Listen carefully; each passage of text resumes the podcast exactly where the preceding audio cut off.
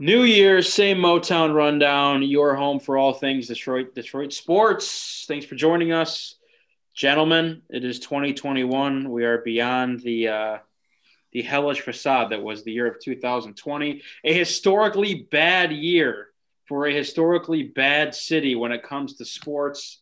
But it's over. We're here. Everyone's looking good. Happy New Year, guys. How we doing? How was your New Year's Eve? Let's hear some. I want to hear the war stories. Well, first of all, I loved the New Year, same Motown rundown thing. That was great. Thanks. I don't have any war stories all day long.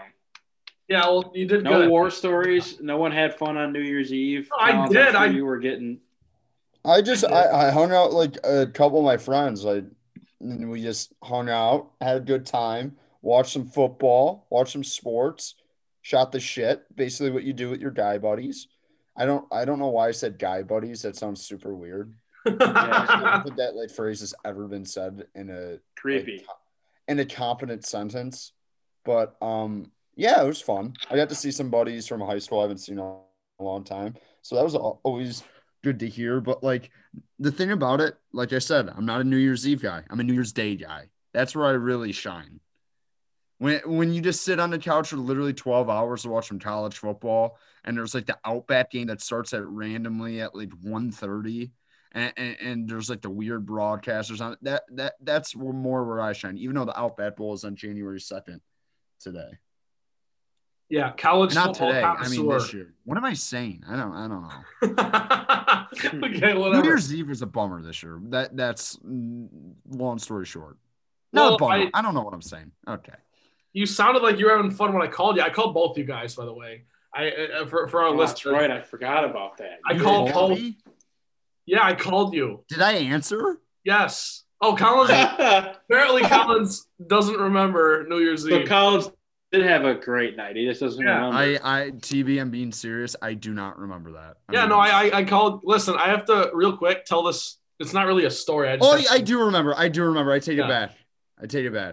Well, I called Rabs and we talked for 45 seconds tops. Rabs was like, all right. He was just saying, what up? And then he's like, hey, I got to go. I got to go. No, I didn't blow you off. You let me go. You said you're with your friends. I'll let you go. I said, all right, I'll talk to you later. Yeah, no, I wasn't saying you blew me off. I was just saying it was a quick hello, goodbye thing. But you told the one thing you did say to me was you're going to go, you have to wait for the Lions to go hire Daryl Bevel and give him 5 years, $50 million. That was pretty funny. So I wanted to say that on the pod. And then also Collins for the first 45 seconds of our conversation was like, hello, TB, I can't hear you. One sec. And it was a loud group. We're a loud bunch. Rowdy my friends group. And I. But then Collins talked to me for 6 minutes. Not saying that. This shows how much I'm sorry, Trent. Just shows how much he cares. I'm sorry. You're good. I was with my brother, and they wanted to call you guys. So did I, but so then we did it. But anyway, New Year's Eve was great. New Year's Eve was fantastic. You know what? My coverage. So what the ball drop? Yeah, I don't think I watched a ball drop this year. I didn't watch a second of it. And that's the first time I think I've ever done it in my life. Well, our group on. It's always usually on, and you just kind of check it out and stuff. But this year, we literally didn't even have it on until 11:58, and then I was like, okay, I guess this is happening now. Yeah, our group was a bit late. Our group was a bit late on the drop. We got in with 4 minutes left. No noisemakers, no hats, no glitter, no bottle rockets, no nothing. It was kind of a joke. It was weird, man. You're watching that broadcast. There's no one in the streets hanging out. It was just tough. It was kind of whatever, but Rabs, you seem like a guy who'd be into going to New York for New Year's Eve. Oh, I'd love it. I mean, I would you? Or, I was I'd just messing it with you. No, I think That sounds like the worst thing I've ever seen. Just to do it once, just to say you've been down there, but I don't know what you're supposed to do besides just stand up for 4 hours in the cold. Nothing. I would do it for the novelty of it. That's brutal. I would do it for the novelty of it, but yeah, I New Year's Day to me, this is my theory. I was talking to my buddies about it more just because I wanted them to to validate my thought process of being a lazy bum after the new year, 2021 doesn't start until January 2nd. Or in the case of where it falls on like the long weekend, Monday the 4th today is the first official day of 2021. Like, what do you – if you had any semblance of a good night on the 31st, there's no way you're doing anything on January 1st. Like, it's a relax and recovery day. You're just – it's a holiday. What are you talking about? No, but I mean, like, well – If you're going in the theory of first day of the new year, got to hit the resolutions hard, going to start getting in the gym. If you're in the gym on January 1st of the new year, well, clearly you had a pretty sad night the night before. If you can pull yourself to the gym, just dedicated, or you just love the grind, man. Well, my 2021 started today. Happy 2021. It's January. Is that your subtle flex of saying you went to the gym today? No, I did. I'm a gym guy. I'm a 5 days a week guy. Okay, there it is. That's how you wanted to bring this up. This is no, it's not. Circle.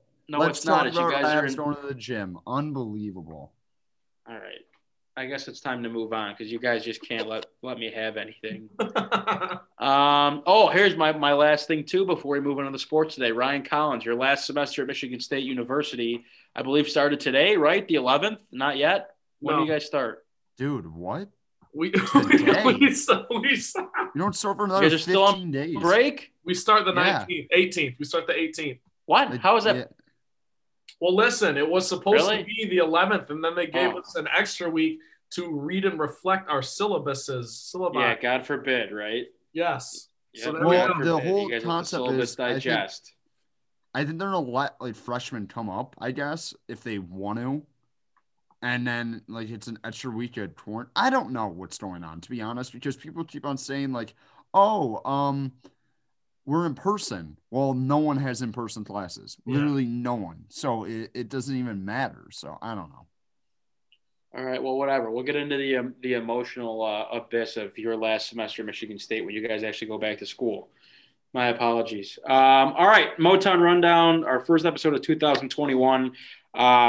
Brief Pistons today, and then we will do primarily Lions. The Lions season wrapped up on Sunday, of course, which for many of us was a great thing. Finally, thank God we can move on from that. But before we do that, some big news for the Pistons. Got their first win of the year. Everyone clap it up for the Pistons. Good job, Pistons. Split the series over the weekend with the Celtics. They beat them 96-93 on Friday, lost 122-20 on Sunday. As we are recording this on January 4th, which is a Monday, they are playing the Bucks as we speak.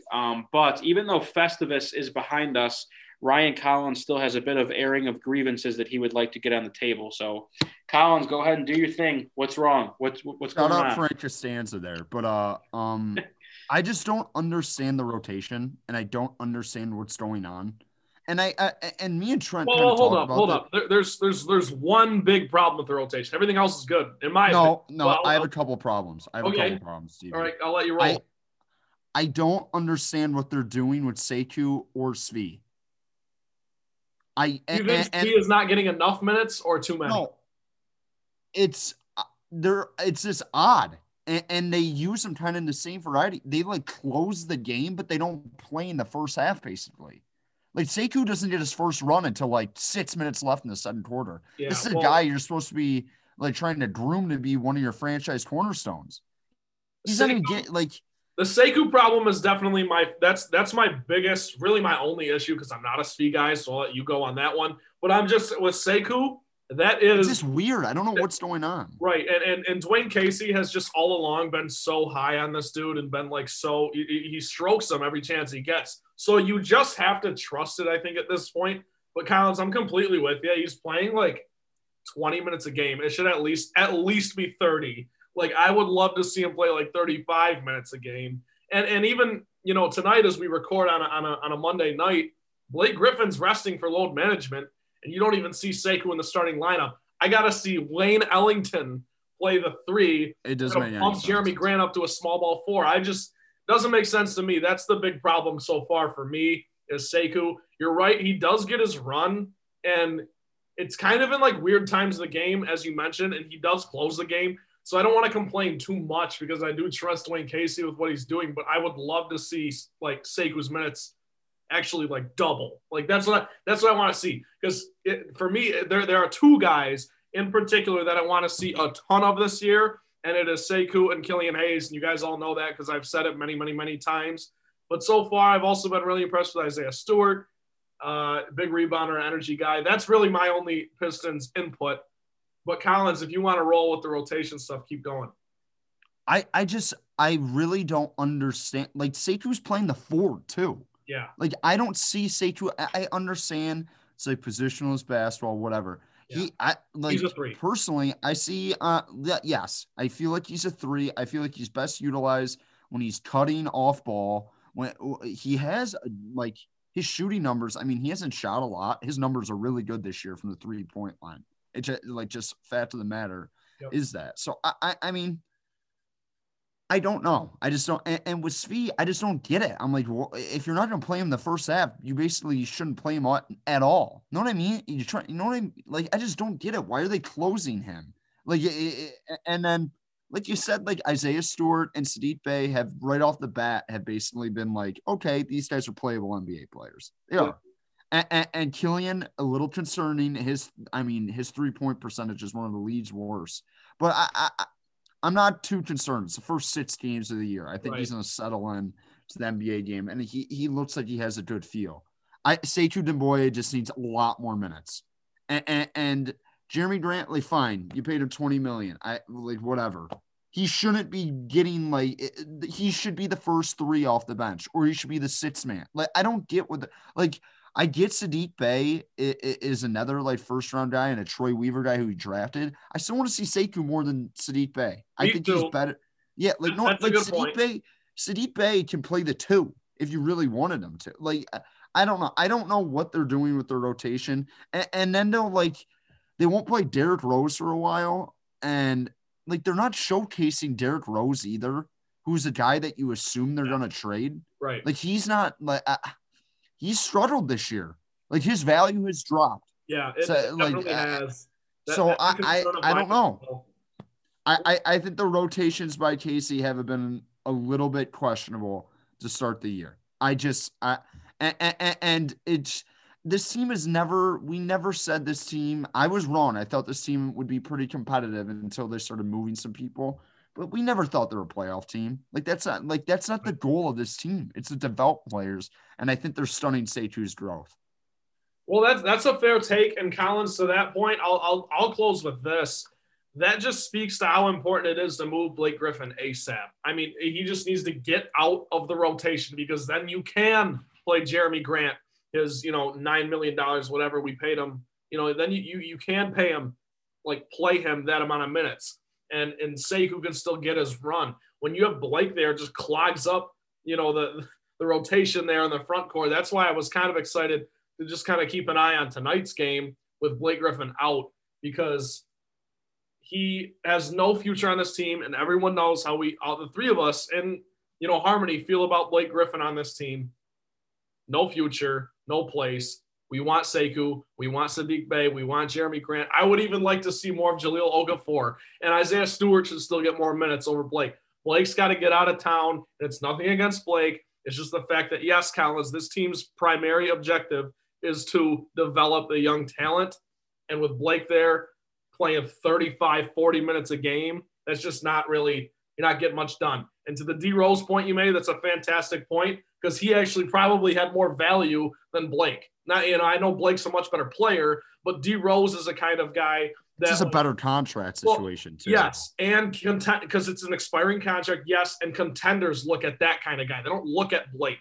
The teams looking at Blake are the teams at the bottom of the conference or a 7-8 team area. I think contenders are looking at Blake, and signs show that he's kind of healthy. Just he's not getting a ton. I don't get why they're not playing Blake at the 5 either. If you really want to play, know what I mean? Yeah. Mason Plumlee is playing a ton of minutes at the 5, and then Isaiah Stewart, it seems has taken Jahlil Okafor's minutes, which I'm fine with. I'm fine with it as well. Yeah. I guess my point is just that D. Rose has value, and you're right, it's taken a hit with the Pistons not playing him. So many guys, and I feel like they haven't wasted. I'm not saying it's Like I said, we're 7 games in. There's a lot that can change by the end of the year. But they brought in so many of these guys. And Josh Jackson's a guy you want to see play a lot, too, because he's a younger guy with a high ceiling. But the jury's kind of out on him. Not out. I mean, I know what you mean. He's not going to be a stud. Yeah, he's a reclamation project who looks like you found a little guy who might be able to contribute in a 6th or 7th man role. Sekou's supposed to be a franchise cornerstone. Give him minutes. That's all I had to say. And we can move into Lions stuff. Agreed. All right, now that airing of grievances is over for Ryan Collins and Trent Bailey, appreciate it, guys. They are kind of hanging in with the Bucs right now, by the way. A little score update. I think it was 28-24 when I last looked, so I guess that's good. All right, here's the big stuff we have to get to. We will spend the rest of the episode on it. First of all, let's do this before we do the actual Lion stuff. Let's look at the leaderboard for the picks. Our pick season is officially over, 2020 in the books. Collins and Trent, 14-17-1 for you guys, tied for 2nd place/3rd. Myself, the champion, 17-14-1. After the illustrious start of, I think I was 12-0 or 11-1 or something. So, boy, did the wheels ever fall off the wagon for me. But if you were #riding with Rabs this year, you're probably up a couple units. Don't thank me. It's what I do for the people. So there's our leaderboard. I don't know who won last year. Who won the picks last? Probably Collins. I think it was Collins. Probably me. Oh, it was me. I just had I think it was Collins, then me, then Trent. No, I was Trent, you took the Vikings this week, which is what cost you from being in 2nd place. Yeah, see, I guess I learned lessons the hard way, whatever. By the way, completely brutal. Joking about last year, because I picked the Lions every week. Yeah. It's it's terrible. So if the Lions go 3-12-1, I'm just naturally not going to do well in the picks. The best I can do is if I pick the under and over correctly is 500. So whatever. Going into the game, last game of the season, obviously week 17, Lions lose to the Vikings 37-35 at Ford Field. Some quick stats. Matthew Stafford, 20-for-31 through the air, 293 yards, 3 touchdowns, 1 interception. In what might be his last game as a Lion, Marvin Jones, 8 catches, 180 yards, and 2 touchdowns. Makes it a little bit harder to say goodbye to Marvin if that's the case. But we'll get into that stuff. We have a lot to talk about with the Lions today. I don't really have, as far as the game goes, and we should talk about it because we do it every week. I mean, I actually thought that they hung in there and played decently. I mean, there's only so with the defense as bad as the Lions were, and I have some stats here as far as team rankings overall come the end of the season. Lions were the 3rd worst team in the league in total passing yards against on the year, 5th worst in completion percentage against. They were worst in passing touchdowns allowed. They were the top 5 worst defenses in rushing yards allowed on the season and worst in rushing touchdowns allowed on the season. So if we could beat the dead horse anymore, I mean, here it is in week 17. The defense is inept. They have players on the field that don't belong out there. Talking to you, Jelani Tavai, I'm sure you're a great person, but boy, is it time for you to hang them up. Corey Underland, I guess, he can tell his grandkids one day that he was a defensive coordinator in the NFL for 1 season because he won't be doing it for any other team after this. And other than that, I mean, I'm at least proud of the Lions for hanging in. You got to see Matthew Stafford. I thought he played pretty well. The 1 interception obviously was tough. I'm glad the Lions at least hung around. I mean, I think both of these teams are on a pretty equal playing field when you look at the totality of both resumes. So it is what it is. I mean, if there were people out there that were rooting for them to lose, I wasn't rooting for them to lose, but obviously with draft position and everything, it wasn't the worst thing in the world. It's in a real throwaway game, but I was at least happy with the fact that they showed up and they fought. And if you guys have thoughts on the game, by all means, I do want to talk about, and you guys can touch on it too. I don't know how, dude. Can we just call it that? It's the 2 worst calls I've ever seen. It's like I hate to be that guy that's like the Lions are getting their the NFL has a fix-in for the Lions, or the Lions are on, they're simply on the wrong side of every call.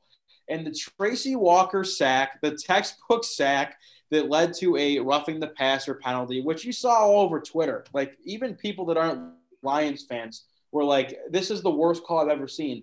I just don't get it. And I hate to be so cynical as to look at the world and be like, all these refs have money on the game, but I think they do. Like, I genuinely think that everyone that's involved in these games, I do. You can't with as easy as it is to gamble. I genuinely believe that the officiating crew in this game had money on the game. They tried to steal it from the Lions for whatever reason.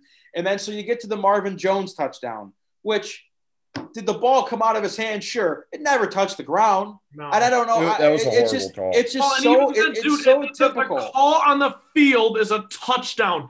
Everyone knows this is how this shit works. They say it every time they go to Dean Blandino or Mike Pereira. They always say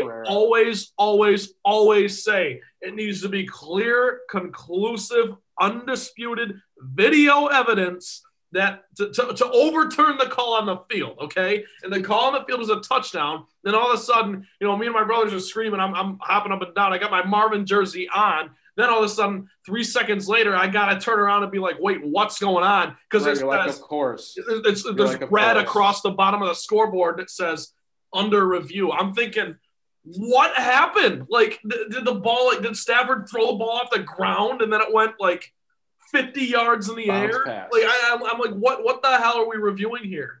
The officiating crews in the Lions games just work so hard to find any angle they can to take things away from any shred of success that this team tries to come up with. And here's my last point about it, because I'm so like we say every week, it's just there's something new every week. Just when you think you've seen it all, when you think you've seen all the missed calls, all the calls that shouldn't have been made, all the 10-second runoff.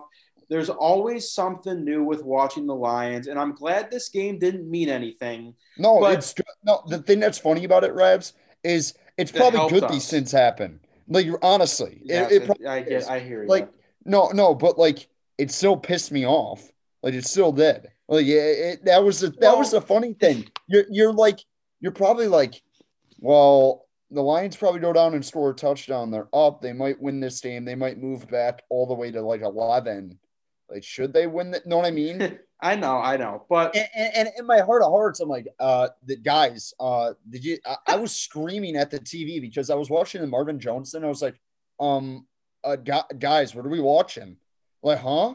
What is going on? You can just call it a touchdown, guys. We can move on. My last piece about the officiating, and Matthew Stafford gets a lot of criticism himself as far as never really being a voice to speak up and defend the team or call out players and what, like, and maybe deservedly so. The guy's a class act. You'll never hear him say a bad word about the organization or the team. So, you know, you'd like to hear him be like J.J. Watt. I thought J.J. Watt in his last interview with the Texans or one of his post-game press conferences making the point of, you know, you get paid to do a job, you show up, as far as how his team operated. And I would just like to think this stuff happens to the Lions so often. You know, Daryl Bevel, you're trying to make a push for the head coaching job. Can someone, like, get angry or animated? I get that it's a professional sports organization, but for the love of God, you just heard Joe Judge, for the Giants head coach, essentially call out the entire Philadelphia Eagles organization for quitting on the game, as he said. What a loser that guy sounded like today. Well, yeah, like maybe win more than 6 games, by the way. Yeah, I know. I was like, Joe, come on, dude. Hey, listen. If the Lions played in the NFC East yesterday, they would have been playing for the division. Exactly. Like, think about that. Think about how bad the Lions were. But Rabs, I'll let you finish. To answer your question, no one's been around long enough to see it through for these years and years and years and years and years. So for us as fans, I agree someone should get pissed off. But for us as fans, it's easier for us to say because we've seen it all. Stafford has been. That's what I'm saying. Stafford has been, and you know who else I'm looking at? Don Muehlbach. Get fired up, Don. Figure it out. Do you think Don Milgrod's ever gotten like media availability? Say, just talking to the media guys, they're like, okay, guys, we're gonna give you Matthew, Marvin, and Don. He probably, you know what? He probably gets media availability at the beginning of every season when he's playing again, and everyone just wants to talk about how, this is your 17th season with the Lions. Yeah. I just all I asked for is, and I was texting everyone, if I'm the head coach of the Lions in that scenario, you would have to fire a tranquilizer dart from Trent's 315 up there, Trent, wherever Trent's season tickets are. You would have to have a sniper on the roof put a tranquilizer dart in my ass to get me off the field because of how much I'd be in the ref's ear about the calls. Like, and kids, if you're listening, everyone turn the volume down if your kids are in the car. But I would, that call happens against Tracy Walker. I'm Daryl Bevel. I'm fuck you, motherfucker. And I'm getting tossed. Like, fire your team up. It's like, MLB managers do it all the time. Even if it's not that big of a deal, get your team fired up, show a little passion, and get tossed out. I'm fuck you, motherfucker. You guys fucked us again. I'm out. And I get thrown out, and I go back to the shower. And when I sit down with my interview with Sheila Ford, I go, hey, I brought the fire. There it is. Someone. I need someone other than me speaking up for this team. Is the one they constantly get bent over, no spit, no lube, sandpaper finish, and they get killed like this every week, every year. It's unreal. Well, let me say this. You're exactly right, and this is why Daryl Bevel is a loser. That's all. Come on, Trent. Dude, it's a bizarre thing that you and like Daryl your hatred for Daryl. I have such a beef with Daryl Bevel. The other day, I got in a little not argument, disagreement with my brother because he's telling me, he's like, Trent, you really thought he was going to turn it around in 5 games? Like, no, but the fact that he didn't makes him no different than Patricia or Quinn or Caldwell or any of these other guys we've had in the last 20 years who stink too. So that's it. That's that. And by the way, if you're listening to this and you just think we're like complaining and bitching about the refereeing, go look it up, because it is the Tracy Walker play in particular. Textbook, that is how you hit a quarterback. That is exactly how they tell you. That is how they tell you to do it. Like the NFL these days is so soft, but they do have a written explanation of how you can hit the quarterback. You can't lead with the helmet. You can't hit them in the head anywhere, and you can't put your weight on them. Tracy Walker doesn't lead with the helmet, doesn't touch Kirk Cousins' head, and when he's on the ground, he kind of rolls over as to not put his weight on him. Tracy Walker actually had another sack in that game, and if you go back and watch that one, that was more egregious than this one. That was more of roughing the passer, which it wasn't either. It's just so, dude. The fact that it was on 4th and goal is just, dude. So you can't they do all that work. We gotta stop these guys 8 times on the goal line. You're trying to make us stop the Vikings 8 times from the 1 yard line. The one time the Lions defense shows a little heart and passion, we're going to give them, we're going to give the Vikings 6 plays from the 1. It's just, dude, it's unreal. Everyone's got one on the game, dude. Well, you're right. And we got to move on, because we could complain about this forever, because you're right. It just doesn't matter at all. That game meant nothing. No, it was just bizarre how mad I got for this for no reason. It might have just been a meaningless game, but you just it was not even meaningless. You hope the Lions kind of lost, but I was like, "What is going on?" Huh?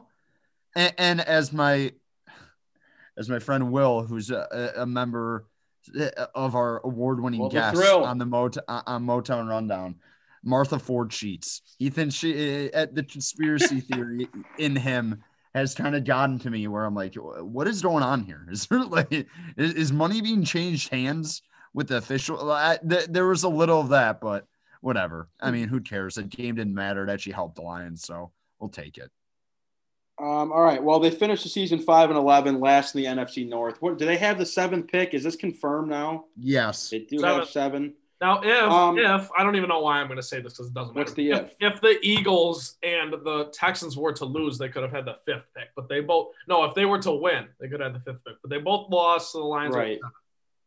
Well, 7 it is. So obviously with the offseason coming up now, There's a lot to talk about. I think that the big topic of conversation is going to be the future of Matthew Stafford.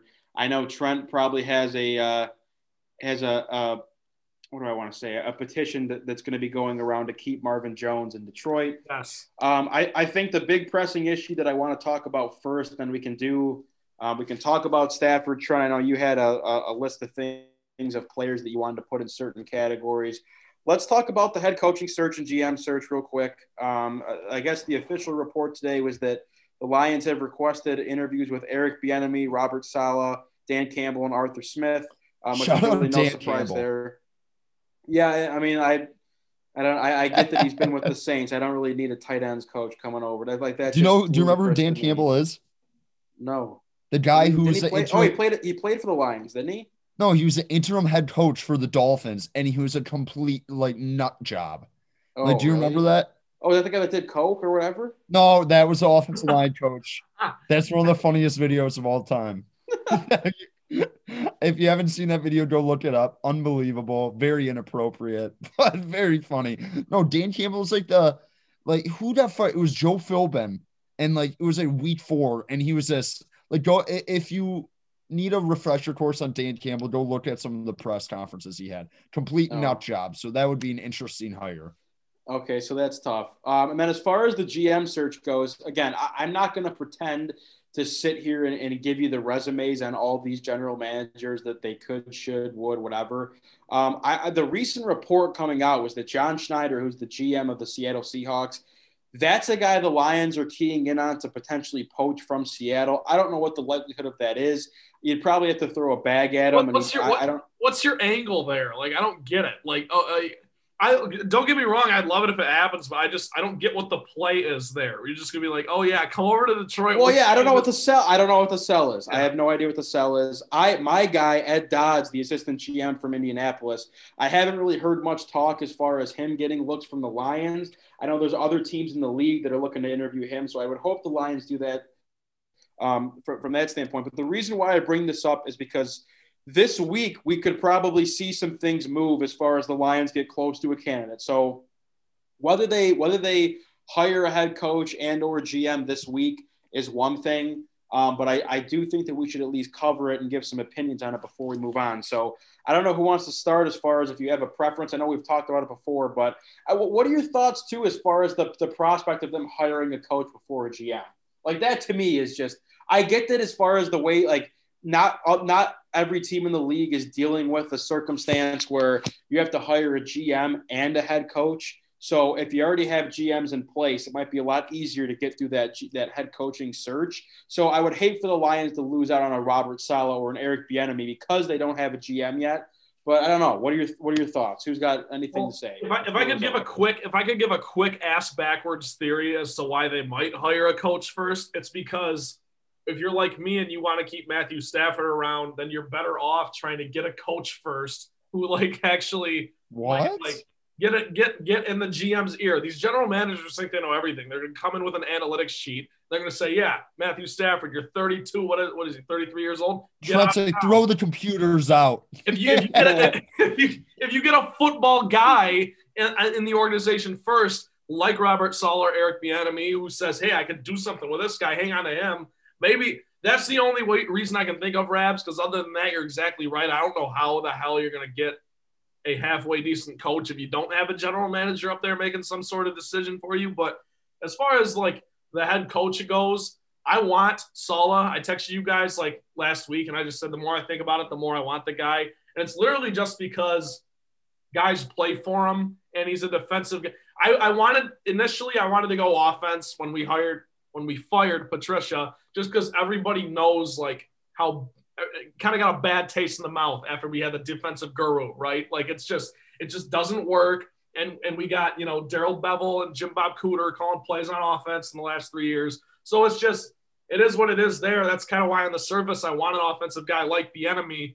But again, I'm not sold Bieniemy is really even considering coming here. He's just taking the interview, of course, because he wants that coaching job. But if Houston gives him one, I think he's going to go say, hey, let me go play with Deshaun Watson or coach that guy, a team that, only won 4 or 5 games this season as well. But there's a clear direction there. This Lions team has a log jam of like terrible expatriates on defense.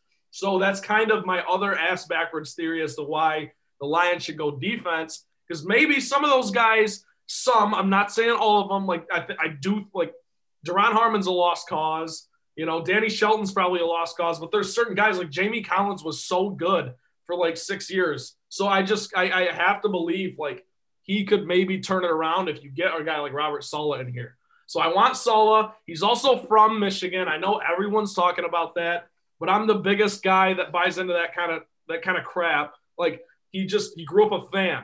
So he has a little extra juice. Like he actually wants the organization to succeed. It's not just a paycheck. So that's my thing. I want Saleh. Bieniemy is kind of, you know, Rabs, I think you said a couple weeks ago, the wet dream scenario. You're exactly right. I don't think it's going to happen. If it were to happen, I'd get fired up for it just because the offense will be instantly more fun to watch and the Lions will play that other sport that is football, not whatever the hell they played this year. So that's that. It's got to be Saleh or Bieniemy, though. I don't want one of these stupid, like, tight ends coaches from New Orleans. I don't want that. Dan Campbell, yeah. But I don't want Daryl Bevel. If the Lions hired Daryl Bevel, I'm going to jump off a cliff, by the way. They won't. Okay. I'll join you if that happens, Trent. But they won't. Trust. I think they're going to hire Saleh. I don't think Bieniemy is a good fit here, especially for the situation. Bieniemy just feels like a guy that is you already have a quarterback in there that you're going to build with and you're going to build an offense around. And if the Lions – I mean, regardless if they keep Stafford next year or the year after that, he's probably out only 3 or 4 more years on the team. And I think Saleh, especially with the standing of this defense, like I think they're just going to bring him in. And it's an emotional hire, like Trent said. Like I feel like when you got Richard Sherman, he's like he should get the Detroit job. I feel like he's already talked to those guys. It's like, yeah, man, that would be a dream to go back. Like, know what I mean? Like it just kind of seems like he wants the job. You know what I mean? Yeah. And I know those and every NFL job is like hotcakes. Like there's only 32 of those jobs in all of football. I understand that they probably want any job they're offered to, but like Robert Saleh is probably gonna have some options. And I think if the Lions offered him, he would be the head coach. But I don't agree with the fact you got to hire a GM first, and it doesn't seem like they're gonna do that because.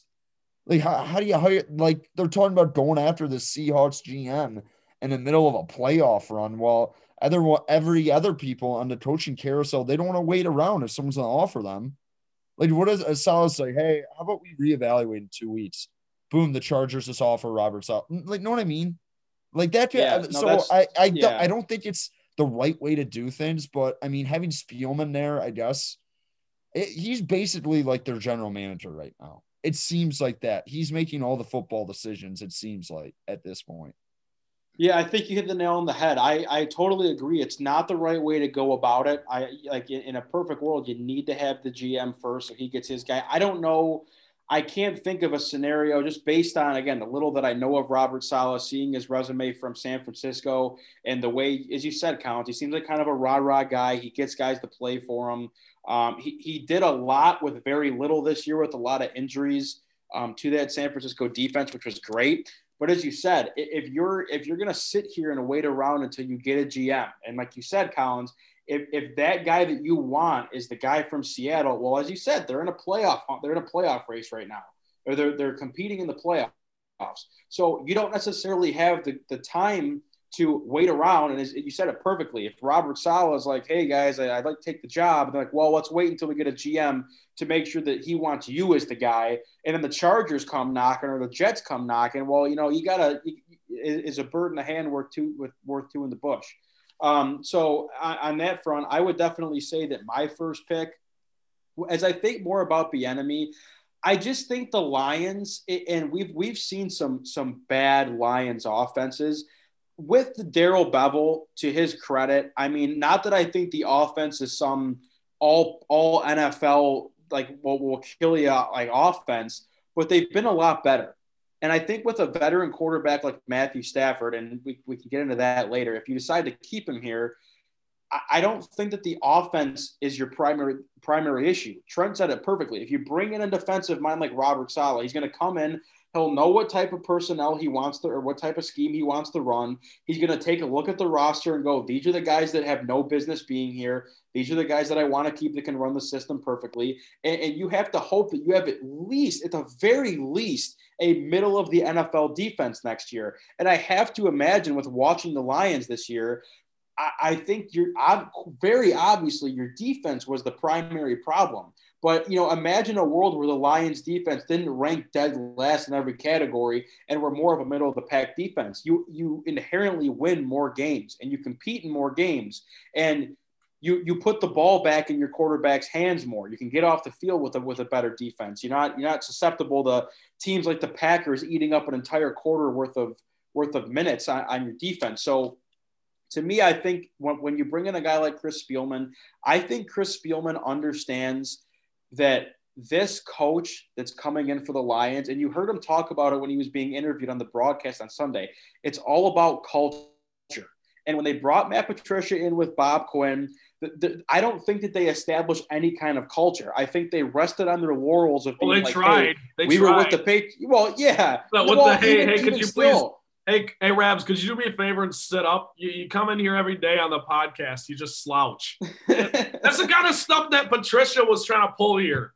And Collins actually went on a rant about that like 2 years ago. Way ahead of the curve, Collins was. He was like, this guy's done nothing to deserve this respect. And he's yelling at reporters and making players practice in the cold. Whatever. Stand up straight. Yeah. Okay, Patricia. If you're going to be here, you show me some respect. How about you hit the gym, dude? Okay, that was mean. I don't know why I did that. Hey, I was going to say it. Maybe I'm sorry. Yeah, I know Brett wanted it. I'm sorry. I regret that. I'm sorry, Matt. That was a low blow. I was just upset. I wanted to bring this up, not to cut you off, Rabs. Yep. With the whole Bieniemy Saleh thing, I think if they bring in Saleh, I have a weird feeling that they're going to keep Stafford, if that makes any sense. Well, yeah. We trust you, Saleh, in your system. And I understand San Francisco has a trillion dudes on the defensive side of the ball, especially on that interior defensive line. But, and the outside, I mean, Bosa's a beast too. But I feel like at Bieniemy, they're like, okay, you can pick whatever quarterback you want in the draft that's not named, obviously, Lawrence or Fields. And he's your guy. We're going to rebuild. We're going to do it the right way. Here's 3 or 4 or 5 years for you to, completely tear apart what we're doing. Know what I mean? Yeah. And I think with Saleh, it's more like, okay, we want you to come in and change our culture. I feel like Bieniemy, it's like a whole facelift. We're gonna be a different. Yeah, I agree. I think that Bieniemy hire would be more of you've been with an extremely successful offense for the last handful of years. Do what you need to do to make it work. And I think with Saleh, it's more of a let's come in here, let's build a culture, let's fix the defense, let's get back to a hard-nosed Detroit Lions team. So I think it just seems like that's the guy. I don't know why, where people are getting this envision that Jim Harbaugh is going to get the Lions job. That would make me sick, and not because I'm a Michigan State guy, but I just think there's an absolute nonsensical hire. First of all, Jim Harbaugh has proved he could be a good NFL coach. And sure. At Michigan, I still think Jim Harbaugh is a pretty solid coach. At Michigan, it's just for whatever reason, the hype, whatever, it just hasn't worked out. Jim Harbaugh would be a horrible fit for the Lions because with Jim Harbaugh, that's a quick fix. Say, hey, you're going to have him for 3 years. You're going to be probably good in year, really good in year two. And then by year four, you're going to hate his guts and you're going to want him out. This is a rebuild almost. Know what I mean? It basically is. And you have to reestablish a complete different culture, and I don't think Harbaugh could do that in a short period of time. And I think Saleh and Bieniemy could, even though I think they're going in two different directions. What the franchise will be if either one of them got hired.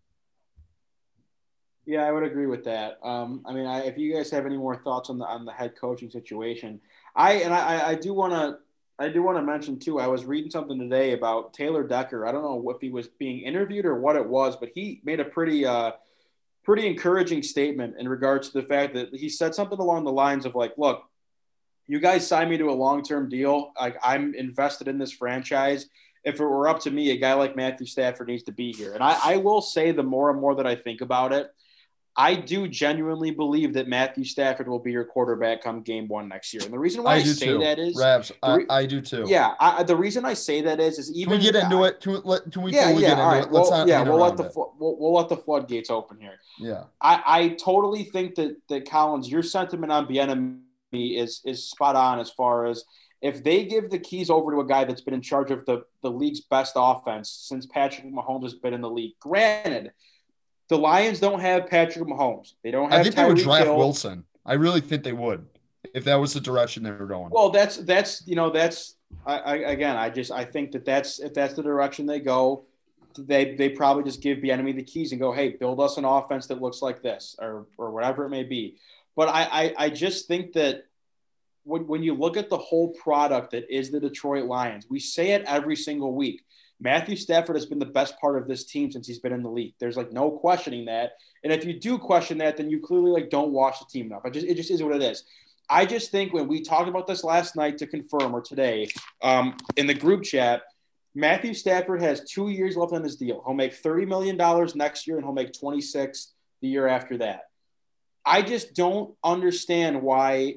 Because my thing is when you have Matthew Stafford here for the next 2 years, I genuinely believe that if you look at a Detroit Lions team with Matthew Stafford versus a Detroit Lions team with a Zach Wilson or a Trey Lance, you have an infinitely better chance to win now with Matthew Stafford than whatever quarterback you think you're going to get in the draft.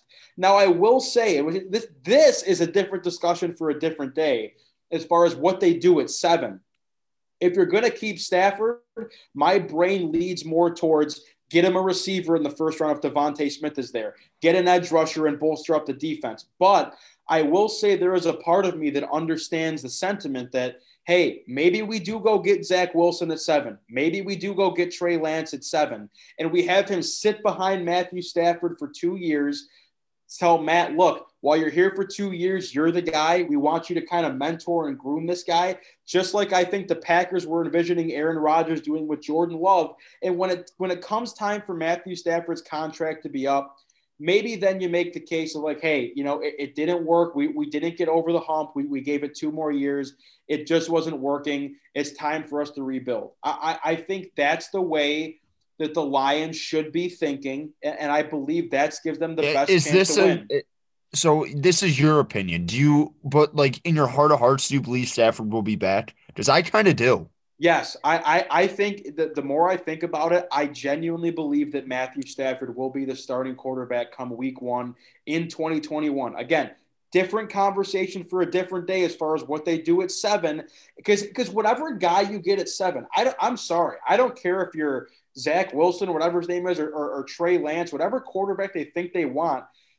That quarterback is not going to be a starter on day one on any team in the NFL. Justin Fields very, very well may be. Trevor Lawrence probably will be as well, depending on where they go, 1, 2, whatever what's supposed to be. Those guys will get a chance to start because those teams that they're going to do not have a legitimate starting quarterback. The Lions do. So if you go draft a guy like Zach Wilson or you go get Trey Lance and you move on from Stafford, don't expect to win anything. I don't know what Lions fans want. You're not going to win anything. Well, they haven't won anything with Stafford the last 3 years. I get what you're – Rabs, I get what you're saying. Stafford, we've talked about enough. Very good quarterback. If he's in a good situation, you could probably win a Super Bowl with him. I do believe that. And that, he's still got to win bigger games. He has not proved that on a big stage yet. He just hasn't. But the reason I say Stafford will be back, I just when do the Fords ever do something controversial / to be honest, the right thing to probably do is trade Matthew Stafford this offseason for your organization's long-term solution. The Fords don't look ahead. They're not forward thinkers. And like you said, Rabs, I think you got a whole bunch of guys, and I think you've seen Stafford the last 3 weeks play injured in a meaningless season that he is beloved, I think, on that team. Beloved. Absolutely, I think, a great leader. The definition of a leader by example, not what he says. But, I mean, I I just don't see it. I don't see the Lions being like, hey, you know what? Let's trade Stafford. Let's get a first-round pick and a third and go pitch Zach Wilson and hire Eric Bieniemy. That just doesn't feel like the Lions. Well, Cal, if I can elaborate on what you said just for a quick second, if the Fords have any say in any of this, which they do because they're the owners, you're right. They would have done this in probably 2018, which was our first year doing this podcast, and the Lions went 6-10. It was Matt Patricia's first season, and Stafford was really not that good that year. So he was bad that year. If they were going to do that, I think it would have been then because it would have been. No, it's not. I don't think they would do it then either, Trent. Well, I don't either. That's what I'm saying. If they were, I just don't. They don't have the balls to do it. Like, and I truly believe that. And as a Detroit Lions fan, and as a person who's watched Matthew Stafford, he's very good, and I want him to be in the right situation, and I want it to be in Detroit. I just don't think the 2-year timeline is not going to be there. It really isn't, and I don't know how you sell him. Like the next 2 years are going to be better than the last 13. I just don't know how you do that. But being the Lions and the curmudgeons they probably are, they're probably going to hold him to his contract, which I'm fine with. No, as a fan selfishly, I'm fine with. This it'll suck for Stafford probably.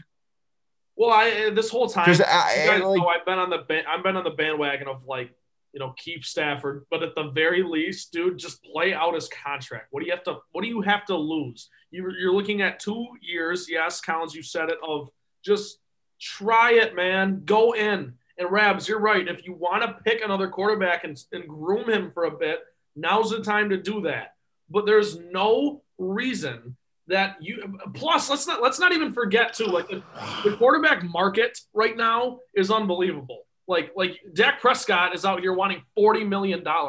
You got Stafford for $30 million next season and $26 the year after. That is a steal if he's playing at the value that you're getting him for right now.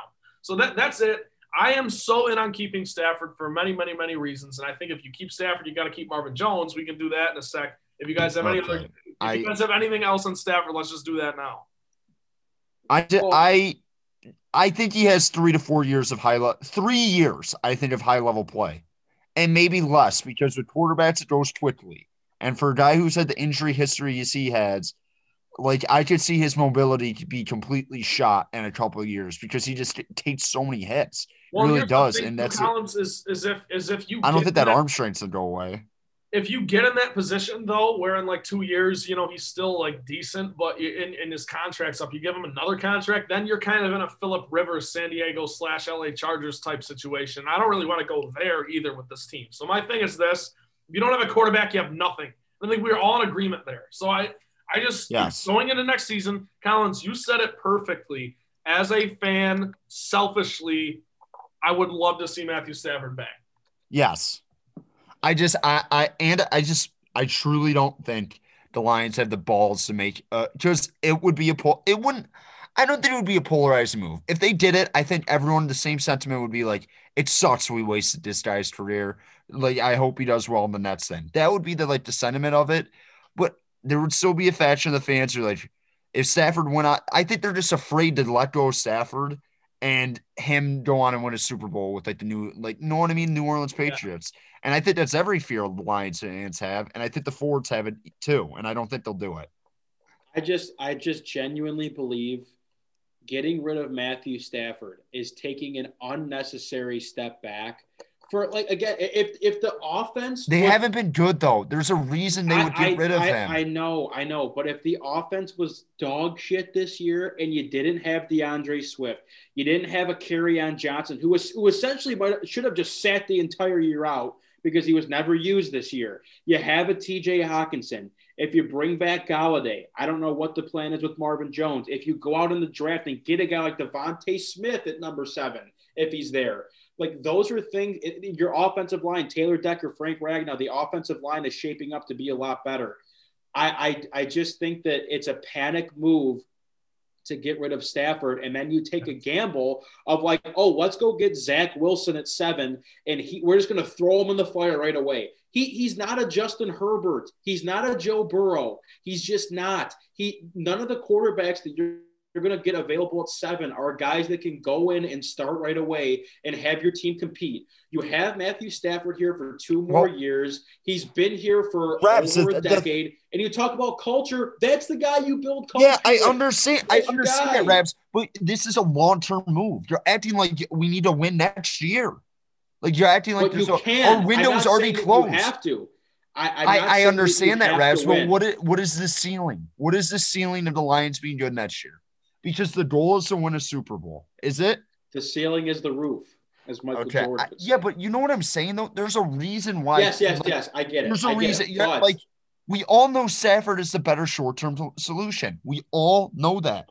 But, what's the good if the Lions are 9-7, make the playoffs, don't win a playoff game, and you got to wait another 3 years to rebuild? Know what I mean? I hear you. I think the Lions window is closed, so I understand it, but I still think he'll be in Detroit, if that makes any sense. I'm just saying I look at the Jacksonville Jaguars are always my what do I want to call it? Example. Patient zero. They're my patient zero for my theory of what is the ceiling for the Lions. I don't know, Collins, because I told you they would win 10 or 11 games this year. So clearly what I think their ceiling doesn't mean act. Rabs, a big reason you said that, and I said it too, I said 12-4, I think.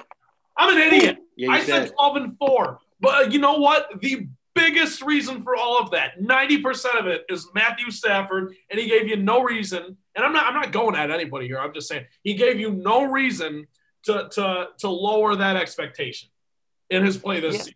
Playing with a bad thumb, right?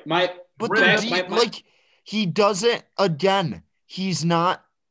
I don't want to do this. I really don't want to do this.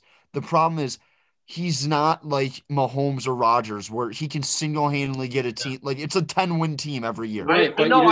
Zach Wilson is. You think Trey Lance is. Refs, what are you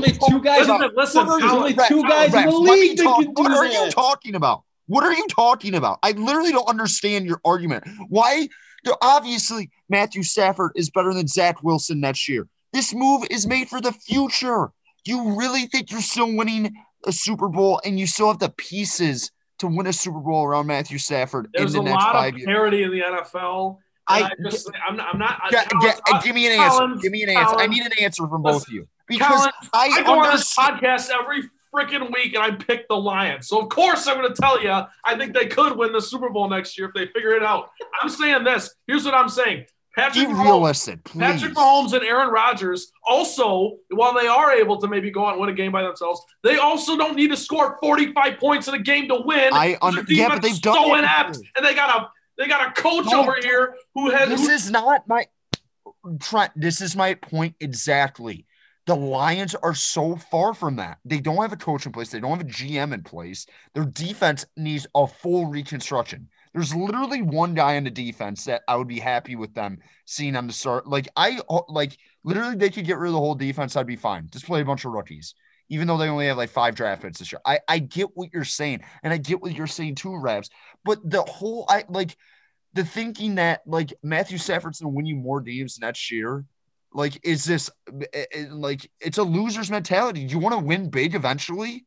That's the whole idea. And Stafford's your biggest asset, where you can start collecting some of these younger players and build for the future. So that's probably the right move. As much as it would suck to see Stafford win on another team and prove to people more nationally how talented and how good he's been the last 7 years, it's just something a good organization would do. There is a lot to be said for what you're saying. I completely agree with you. And you know what? This isn't a move for the next 3 years. That's 10 years. No, you're right. You're right. And as a Stafford apologist over the last, 9 years, 10 years, however long he's been here,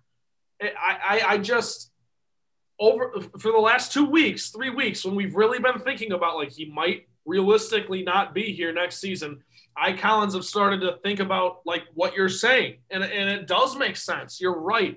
But what I always come back to is this, and whether this is right or wrong, indifferent, it's probably wrong, but this is just how my mind works as a fan of this team. We just have to be careful what we wish for. And I agree. That is all I'm saying. That's a difference. Because subject. You know what, Collins, maybe down the line in 5 years, you can win a Super Bowl with Matthew Stafford as more of a game manager like Peyton Manning and his you know, twilight. Or like Tom Brady even, you know, he's not the gunslinger he used to be or whatever. He was never really a gunslinger, bad example. But you get what I'm saying. It's more of Rabs stated it pretty well, I think, in my opinion. It's an unnecessary step back to get rid of Stafford this offseason. And again, two things can be true. You can draft Wilson in this draft and still keep Stafford. You know, it's not really a do-all, end-all one way or another. I understand that. I'm not high on the quarterbacks either that are after Fields and Lawrence. I wouldn't bother. I mean, like, unless you are like you have like all these offensive pieces and you're in a spot like Arizona or something, then you bring in a guy like what? Know what I mean? Like you bring a guy like Wilson. I don't like them drafting a quarterback this year personally, and I'm fine with them rolling back the year with another year with Stafford. I'm just saying you guys are acting like there's no reason why they would even consider this. There's very good reasons why, because this is what usually good organizations do. They get rid of assets before they like depreciate. And I think Stafford's had 2 or 3 more years. And what happens next year if his shoulder is done? It just pops out, and he's done. That would suck. It's just a reality. He's getting older, and I don't think he wants to be here anymore. Honestly, I really don't. Well, to that point, I think that Matthew Stafford, if he must just be lying to the media's face whenever he speaks, because it sounds like he strikes me as a guy that has taken pride in the fact that this is his franchise. And to your point, sure. He's not 38. I get that he's been banged up and injured. He's under contract for 2 more years, though. Think about that. He'll be what? He'll be 34, 35 when he's done. Drew Brees. Do you expect to re-sign him after that? No, I do not. No, I don't. Then what are we talking about here? We're talking about the fact that if you want to get a quarterback next year, you have Spencer Rattler, you have 2 years. You have Howell. Here's my final thing, because we're just now at this point we're just arguing. And Collins, you may call me an absolute dumbass for bringing this up, but this is what I always when I have these discussions about the parity in the NFL, I always bring this up. In the year 2016-2017. The Jacksonville Jaguars won 3 football games in the National Football League. The very next year, they won 10 games and lost in the AFC Championship to the New England Patriots. You know who their quarterback was? Blake Bortles. You know what Blake Bortles is doing now? Selling newspapers. Granted, they had an all NFL defense, which if you bring in Robert Saleh and you let him get his guys. That took time. You want to talk about that defense. You had a number 2 pick, Dante Fowler. You had a first-round pick, Miles Jack. You had a first-round pick, Jalen Ramsey. Those are all guys he got through the draft. Like, I know what you're saying, Rabs. I know what you're saying. Like, and the argument for this is, in 2014, the Lions had one of those defenses. They really did. And they got screwed in Dallas, and they didn't end up winning that game. And they probably should have won the division that year. If you really think about it, they blew that. They should have won the division there. I get what you guys are saying, and I'm like on your side at some point, but you're acting like there's, as I say it again, there's a reason why they're doing this and why they would consider this. And as much as it sucks as a fan, it's like Verlander. You had to trade Verlander. You didn't want to see him win a title with Houston. That ripped my heart into 50 million pieces when I saw him win a championship with Houston. It did. It sucked. I hated it. But like, and this is a different topic. The Tigers got absolutely fleeced in that trade. Every single person that they brought back has stunk or has been hurt the entire time. But it was just time. I understand. I understood it. And that's what I'm just saying. I would understand either way, but I truly think he'll be back. I don't know. Well, I think same here. This is where we're kind of like diverging and like making something out of nothing here. Cause Collins, I agree. I think Rams does too. Like I could understand, like if it's time and I can totally understand that. But I think I personally wouldn't want to do that. And I think that's where we split hairs a bit. But whatever, we'll do Stafford. Matthew Stafford's name will get mentioned on this podcast 100 times in the next few months. So that we'll just move on. All right, Trent, I know you said that you had some segments that you wanted to do today. I know we have made time for the trifecta. We can do the trifecta and we can call it a day. I know it's been kind of a long episode, it feels like. So what do we want to do here? Well, let's just do this. Let's do this. I've got a great segment. You got time? Who cares? What are you guys doing? Nothing. Well, I don't think our listeners have 2.5 hours. I think the people want to hear this. I know TB's out of good. We can make it timely. What do you got for us, Trey? Well, first of all, I have the Marvin Jones segment. If you guys want to do that quick, which never mind. Never mind. Listen. I think next week we should do some sort of report card. I think we should do that. That's fair. Yes. I think next week that we should go and we should do an in-depth thing, focus in, zero in on players. But the last thing that I wanted to talk about today was Marvin Jones. Are you guys cool with that? That's fine. You guys can chime in here or there, whatever. Go ahead. There are two players on this team right now whose future are very much in doubt with this team who are worth bringing back, and it's Matthew Stafford, who we just rambled about, and Marvin Jones. So I'm not including Kenny Golladay because I'm assuming the Lions are going to either tag him or just like let him walk, and who knows what's going to happen with Kenny Golladay. But look, guys, I just want to say I'm very concerned the Lions are going to let Golladay walk. They might.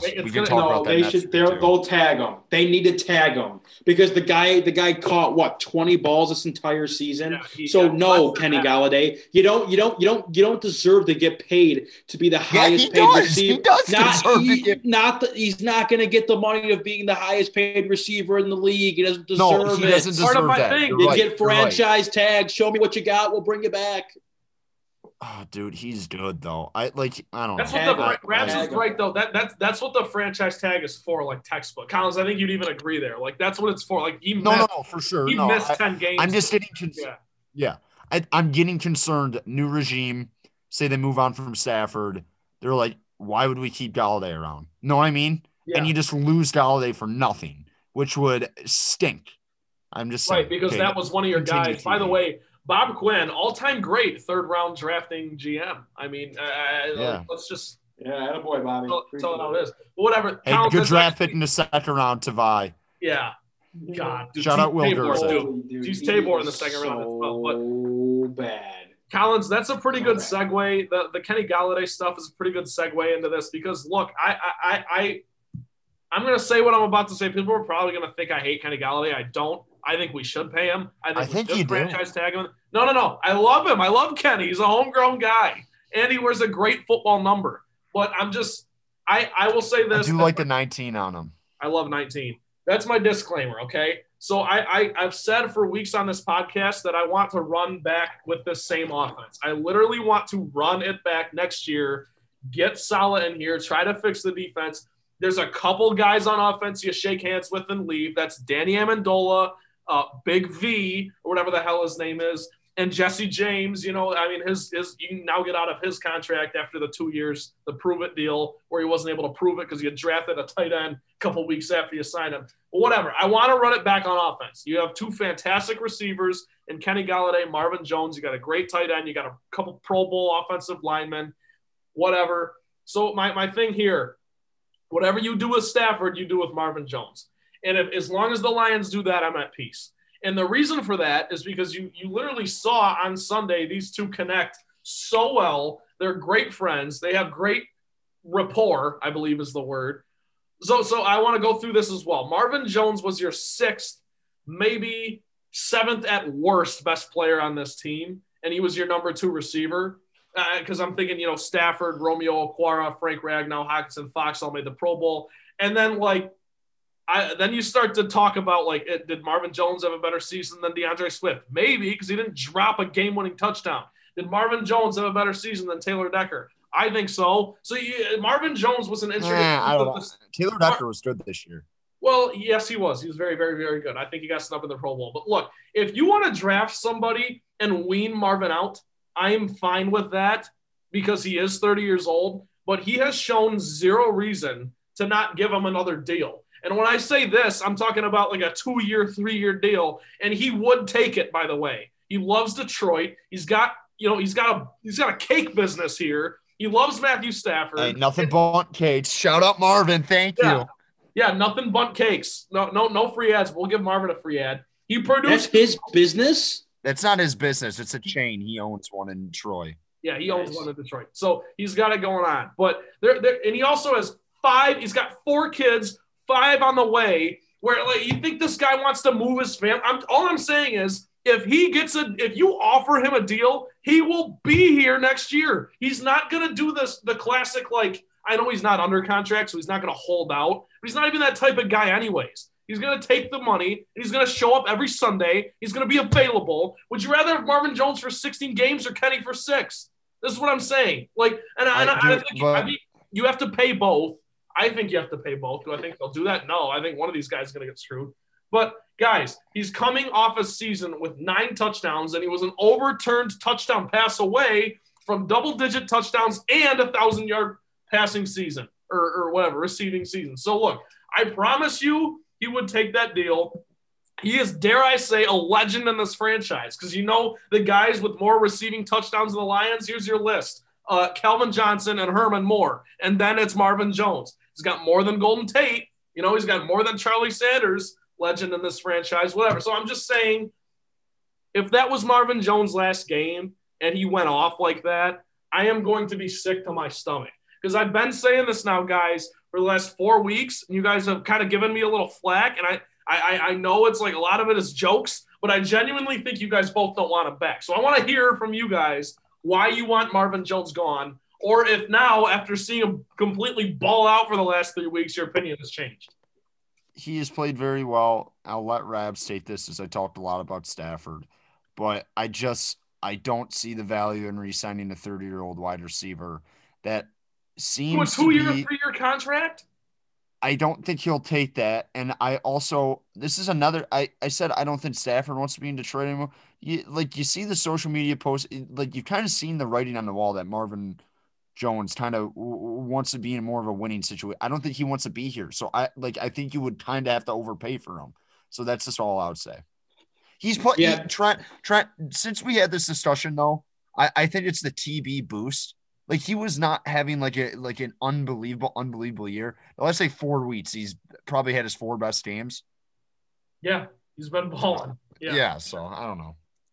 I think for me, I love Marvin Jones, but as Colin said, he's 30 years old currently. I just would have to imagine that if he's going to field offers from other teams, I don't know. Like that's the thing, Trent. Is as much as you can see, like you know, he's close with the Staffords. Him and his wife are close with the Staffords, and you see all these things about how he loves it. I just think he's a good guy that no matter where he is, would not say a bad word about the organization. So do I genuinely believe that Marvin Jones is a professional football player? Is like, yes, I'm so excited to go work for the Detroit Lions every day. No, I don't know if anyone is. So if his priorities are that while I still have 4 to 5 years of my career left, I want to go to a place where I can potentially win. I don't know where another landing spot would be. I'm sure he's going to get offers from other teams, but you cannot pay Marvin Jones the same, especially not more money than you have been, his like $9 million or whatever he's been getting paid simply because of his age. You can go. You have Quintez Cephus, who finally started to get some more action in the latter half of the year. Who do I think that he's going to take over Marvin Jones' spot and do the same thing? No, I don't. That's what I want to say, and I know I'm not. You just answered, but do you think Quintez Cephus with the Lions is ever going to have a 10-touchdown, 1,000-yard receiver? No, but I will say, and also, guys, I don't think he's horrible. This is my last point, I promise. Then I'll move on. I'll stop whining. But, like, at some point, guys, age is a number because you know what? Like, Marvin has produced. He's still produced. Like, he's still good. So, like, I understand you don't want to give him a 5-year deal, but you give him a 3-year contract. Are you maybe front loaded a little bit? I don't think really going to be that – this? And this is the only reason – he's not going to get a – 5-year contract from anywhere. You're right. It's going to be a shorter-term deal. So my thing, too, is, like, I repeat, because this is very important to remember, if you keep Stafford, there is no reason to let Marvin walk. That's my only thing. There's just no reason. They have the best rapport. They have a better connection, like, chemistry-wise, than Stafford and Calvin did. Because Stafford would always try to force it to Calvin to get pissed off. Yes, you know exactly what I'm talking about. Marvin Jones catches everything. He comes to work every Sunday. He's tough as nails. He doesn't miss games. He's a professional and he's good. So how many times Jones paying you? to say these things? Maybe. No, he's not. But I want to reiterate that one more time for the people listening, and then we can put this to bed. I don't care. Marvin Jones, if you keep Stafford around, needs to be in Detroit next season. If you move on from Stafford, I am at peace saying Marvin Jones can walk, because you're right. He's not really a part of your future. That's more of your Kenny Golladay, Quintez Cephus, TJ Hawkinson situation for your receiving core. I get it. I just have been infuriated all season listening to people talk about how Marvin Jones, is his last season with the Lions. Like, he's playing great, particularly in the games that Kenny Golladay didn't play in. And yes, I understand that, like, you're going to get more targets with Kenny out and everything, but he's still going up against the number one corner on every team. And he had a 4-touchdown game against the Vikings or the Colts, whatever game that was. Or it blows my mind that the Lions have a guy like this on the team who, like, genuinely enjoys this city and is good friends with this quarterback and would let him walk. I don't know. And I've heard Chris Spielman say plenty of great things about him on TV broadcasts, because we know Chris Spielman's done a lot of color for the Lions over the last few years. So who knows? Maybe that will be a factor. Maybe he'll get in someone's ear and say, pay this guy. I agree with you guys. It can't be like a huge contract, but he's just shown you nothing to the point where you would be like Golden Tate lost a step. Noticeably, wasn't that great anymore. So you got off his money and you sent him to New York and they paid him and they're regretting it and he's now seeking a trade. I get it. That's not the situation you're in with Marvin Jones. That's all I'm saying. Collins, you hit the nail on the head. He's probably had his 4 best games or 4 of his 6-7 best games in the last 4 weeks. And yes, he is 30. So my thing is what at some point age is a number. Age is just a number. If Marvin Jones can come back on a short-term deal for less money than he is, well, that's the thing is Marvin Jones money. I get what you're saying. Is he not worth $9 million? I'd give him $9 million for next year. For just a year? No, what I'm saying is to he's wrap. He's not taking a one-year deal. Reps. No, I know that. I know what I'm saying. He's going to try to milk. He's going to have to get tenure from somewhere, dude. I get it. This is his last top chance getting a long-term deal. I am not saying a one-year deal. What I am saying is, Rabs, to your point of he has to take it for less than what he has been getting the last few years. He's been getting $9 million and $9.5 million. I would pay that for what he gave you this year. I would pay that for another 3 years. I'd give him $21 million for the next 3 years. I think that if we can find a scenario to where, do I think Quintez Cephus is a number 2 receiver? No, I don't. But if you can go get, that's what I'm saying. If the Lions if the Lions thought process going into the draft is DeVonta Smith, if he's there at 7, the receiver from Alabama, that's the best guy available. Let's go get him and put him opposite Kenny. And then you have Kenny Golladay, DeVonta Smith, and Marvin Jones is your third option. That's fine. That's a damn good wide receiver room. They need to get faster, and younger legs helps with that. I think the biggest concern for the wide receivers is Danny Amendola. Thanks for your time here, buddy. Take it easy, enjoy retirement.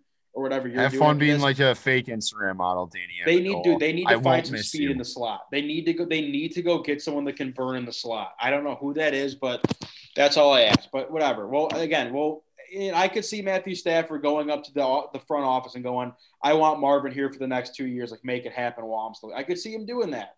I really could. If he wants to keep his guys here, I don't think Marvin Jones is a bad player. Nor do I think he depreciated over his time here. I'm just saying you want to talk about looking towards the future and doing this rebuild. If that's what you want to do, then I'm sorry, but having Marvin Jones at 33 years old, making $9 million on your roster is not going to help you. And that is why I say, in closing, again, what you do with Stafford, you do with Marvin. They're a package deal for me, in my opinion, they should be attached at the hip.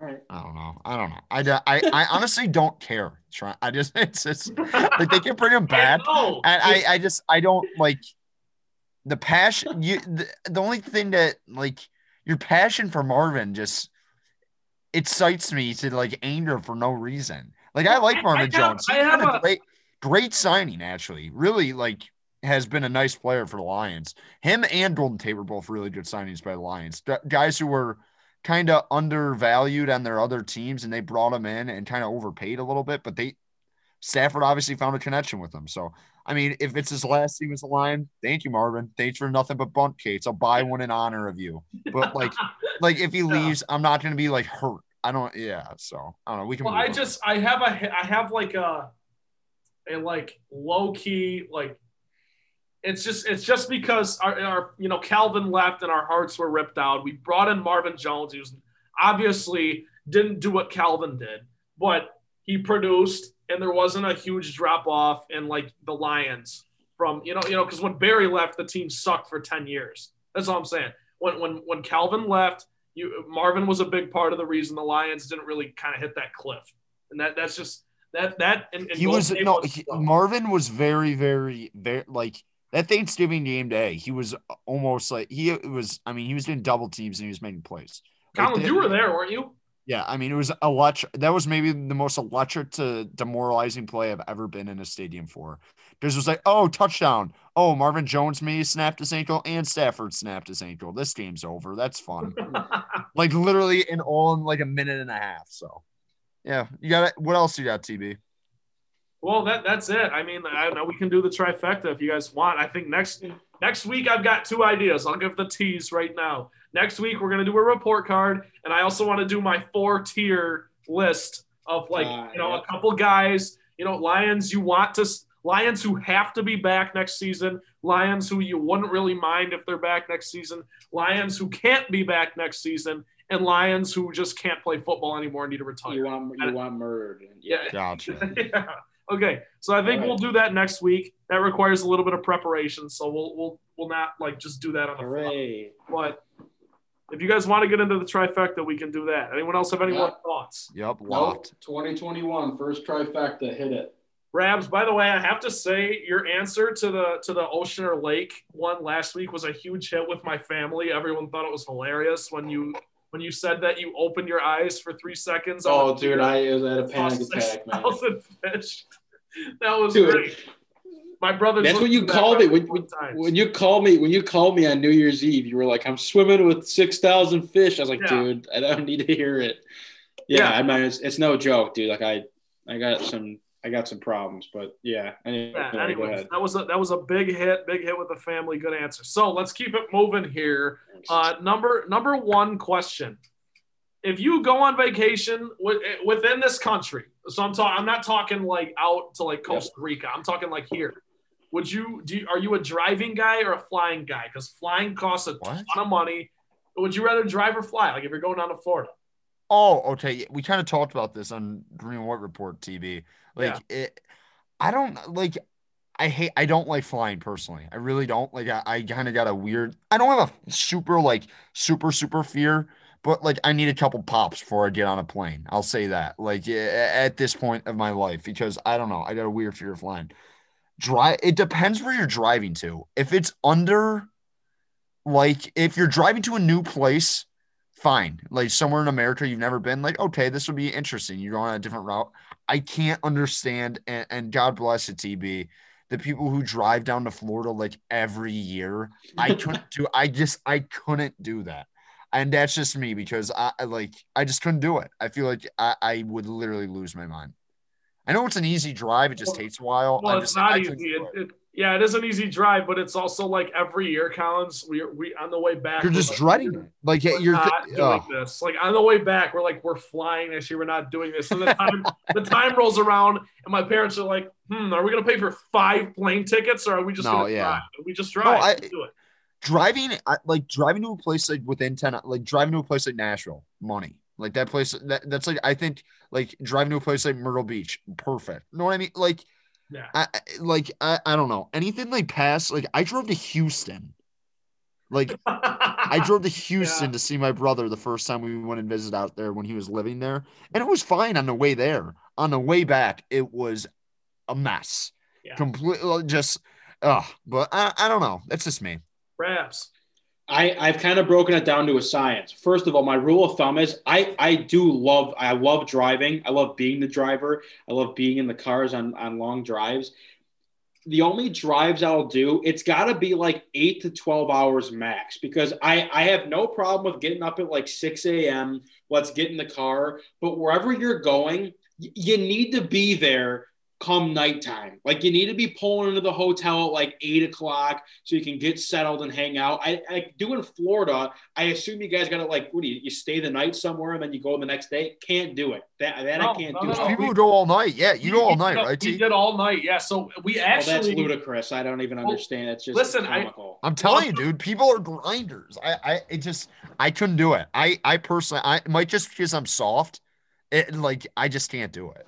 Well, I'll tell you this. Drive too. I probably should have no say in this. I've like a big road trip. Yeah, well, that's the thing. If you're a driver, the passenger. I like to have the wheel. It's hard to give it up once you get it too. But it's like I had the night shift. I drove from like 12 to 5, and I had my brother Brock in the passenger seat with me, co-piloting. And on the way down, it's so much fun on the way down. On the way back, no juice. Brock, we stopped for gas. Brock's like, Trent, I gotta get someone else up here. I gotta go to bed. I gotta sleep for a little bit. And it's like, it just sucks because it's like on the way down, it's so fun. But yeah, we took like a 21-hour drive down to Fort Myers Beach, and we went just straight through. We opened Christmas presents actually at like. No. Listen, here's what we did. What did a Red Roof Inn? You guys pulled over? No. Listen. We left the 26th. So on the 25th, on Christmas Day, we opened gifts at like 1 a.m. Then we went to bed, woke up, and left. Like, it was a 2020 thing. It was interesting. We just did things different. But anyways. Trent, I have more. I have more of my science. Okay, I will say, too, if you're with your buddies, I think road trips with your buddies are elite. Family's a different story. But in your circumstance, Trent. Different story. If I was flying to Florida, it's like the dead of winter and I'm going to Florida and I'm about to go hang out with my buddies and we're just about to get, it just be booze city, that you have to fly to, because I could not make it on the drive. Plus driving back, I could not imagine doing that. Collins, driving to Nashville is perfect. You're in the car with your buddies.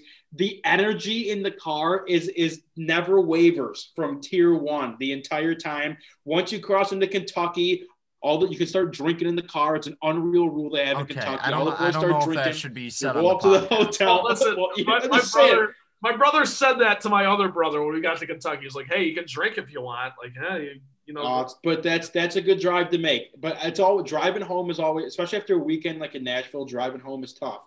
But the 10 hours doesn't kill you. The 10 hours doesn't kill like the whole day thing. That kills you. So I don't have as much experience as I think you guys do with that. So more of a homebody, not to lie. All right. Have you ever been to Nashville? I have been to Nashville. That's where we went on the way to Texas. That's what I was talking about. Like, you get there and you're like, that wasn't that bad of a drive. Like, you get that up. That should be our Motown Rundown retreat this year. Should be in Nashville. Yeah. Not at Rick's this year. Say when I'm there. Not at Ritz this year, Tootsie's, yeah. Nice. Okay, keeping it moving. Question two. Zach Eichel chirped me at Tootsie's, by the way. Sorry. Wait, what? What? We've heard this story. That's a story. Yeah. Never mind. All right. Sorry, Trent. No, you're good. Okay, so kind of piggybacking off of that. Drive home was kind of brutal. So we get home, all right? We're all tired. All I want to do is go to bed, but I got the Lions on in a couple hours, so I'm sticking it out. I'm awake. Everything's good. We walk into the house. The heat is broken. It's 40 degrees in the house. So I want to ask you guys, what is more important, okay? And this might sound like a stupid question, but I just want to hear your reasoning. What is more important to have? Air conditioning in the summer. Air conditioning? Air conditioning is literally the lifeblood of a human being. Like, it. I can't explain TV, and you might be like a guy. You seem like a sauna guy. You seem like a. I am a sauna guy. I'm a big sauna guy. But I'm a sauna guy too. But like, you seem like a guy who's like, no, what? Like, it's 90 degrees in the house. I'll be fine. Like, you just deal with it. Like, you're a mentally like tough individual. As a soft human like me, and like if it like creeps above like 78 degrees, and I got no fan in the house. Like, what? Like, I'm going to die. I will die. I have to say this, guys. I was with you. I was with you until I reached for the door handle and it about froze my hand off. And I'm sitting in my house and the tile floor is making my toes white. Like, I would have said, if you would have asked me a week ago, I would have said, I'd rather have air conditioning in the summer because it gets very hot here in Michigan in the summer months in July. But Rabs, I want to hear your thought process. Dude, there is no greater hell than moving into the East Lansing, to the dorms at Michigan State University in East Lansing on August 28th. And it's 92 degrees outside and 85% humidity, and you're trying to sleep, and you're naked in your bed with no covers, and you're sticking to everything. Dude, a visual I needed to see. I lived the entire year in this house on Charles Street in East Lansing with no air conditioning. It is, dude, it's just brutal. It's so bad. I'm a bigger guy. Like, not that I have like trouble walking up the stairs and stuff, but I need to be, there needs to be an escape from the heat. Like, the cold I can deal with. You wear a sweatshirt in the house, you throw some sweatpants on, maybe you go double socks. If you don't have an escape from the heat and you're just sitting in your house actively sweating, it's miserable. You take a shower and you come out and you're immediately sweating again. You're sticking to your sheets. You're sweating through your sheets. You're waking up. You can't see straight because you're having a heat stroke during your dreams. Oh my God! You guys make a very compelling argument, but I 40 degrees in your house, 40. I'm not talking like 55. I'm saying it is 40. You were 8 degrees above freezing. I can't even get my stove to get hot or warm because it's too cold, and I can see my breath in my own house. That was terrible. It's not great, but Rabs has a point. The first two and TB, I don't know if you're living in a house next year up in East Lansing. I am, yes, sir. The first 2 to 3 weeks, seem literally like 6 months of what, because every night you can't go to bed. Because you're just like, you wake up, you're in the warm. You know, like you're like, I have to go outside. That's why people are always out in their front lawns in college towns. Yeah, because exactly. They can't stand being inside their house because it's so hot. It's brutal. So we can continue, but I would rather have AC. Okay. So there we go. I guess I have to also say this is such a, what do I want? A privileged problem to talk about. Yes. So I'm sorry if we offended anybody by basically rubbing it in their faces that we have both. But I just want to say this. That's it. I think most people have heat. If you're listening to this podcast, you probably have heat. So. Okay. Yes, probably. But Okay. Final question. This is kind of a cop-out, stupid question, but something happened this week and it made me laugh. Did you guys forget that Ron Gardenhire is not the Tigers manager anymore? Did you forget that? Dude, because I genuinely forgot it. Like I was like, oh yeah, that's right. We got A.J. Hinch now. It's funny you say that because I was just like, me and my buddies on New Year's Eve, we were talking because my group of buddies, like I was hanging out on New Year's Eve. We're all in this group chat, literally live and breathe Tigers. Every day we're watching, we're chirping about pick the stick. We're ranking Fox Sports like Detroit anchors. We're like, ooh, do we like Keating or do we like Mickey York better? Like, we're doing all that in the group chat. We are. But like, we were talking about the Tigers, and I was like, I forgot A.J. Hinch was their manager because Miggy's moving back to first base because Hinch said that. I just kind of like forgot that was right. It's kind of funny you said that because I did kind of forget that. Right. I am a Hinch guy, though. I'm in on Hinch, by the way. Well, I am, too. It's just – it's funny because I genuinely forgot that Gardenhire's out. Like, I would never forget that Matt Patricia is not the Lions coach anymore. You know, yeah. That is up here permanently. If someone asks me, like, off the bat, who's the Lions coach, I'd say, we don't really have one because Patricia got fired. Like, that'd just be my knee-jerk. But, Rabs. Dude, honestly, when you said Ron Gardenhire at first, it took me a second to remember who that was. Like, that's – I think it's just been a while since I've like thought about Tigers baseball actively, so I don't know. I don't really have an answer. Like, if you would have told me, Trent, if you would have asked me a question along the lines of like, what do you think about Ron Gardenhire doing this with the Tigers next year? I probably would have answered it like not even blinked. Like I think actually if you were to say A.J. Hinch, I'd have been like, wait, what? But yeah, right. No. So that's the sentiment of the question, I guess, because that's exactly that makes sense. There we go. It's just bear down, though, Tigers fans. We got our guy. We got AJ Hinch. So that concludes the trifecta. Put a bow on it. First one of 2020. Middle of the pack, not a great one. I'll have better questions next week. Thanks, it's all right. That was a good one. Long episode today, boys. Long episode. Well, this is what I'm saying. What can you imagine? It was good though. We needed a long episode today. The people of the Motown Rundown fan base expected it today. They knew we had to dive into Stafford, and if you don't expect that to be over an hour and a half, then you're not a fan of the Motown Rundown. Yeah, then you clearly don't know what operation we've been running over. Yeah, the like come on. Like if you're complaining about it, go listen to the other Motown Rundown. Yeah. Oh, they. All right. Well, first episode of 2021 is in the books. Next week we will have a Detroit Red Wings season preview coming at you, courtesy of myself. We will do Lions report card, and then Trent's four categories of should X player be back with the Lions next year, or should he and his entire family be captured and murdered? Guys, I brought something up that I just talked about. We need to do a Fox Sports Detroit anchor ranking at some point, because I am very passionate about this, and I would like to hear your guys' takes. Okay. That's a great – maybe not next week. We can push it off for like 2 weeks, but that's something that's got to be in the cards in the future. Yeah, okay. I like that. Good.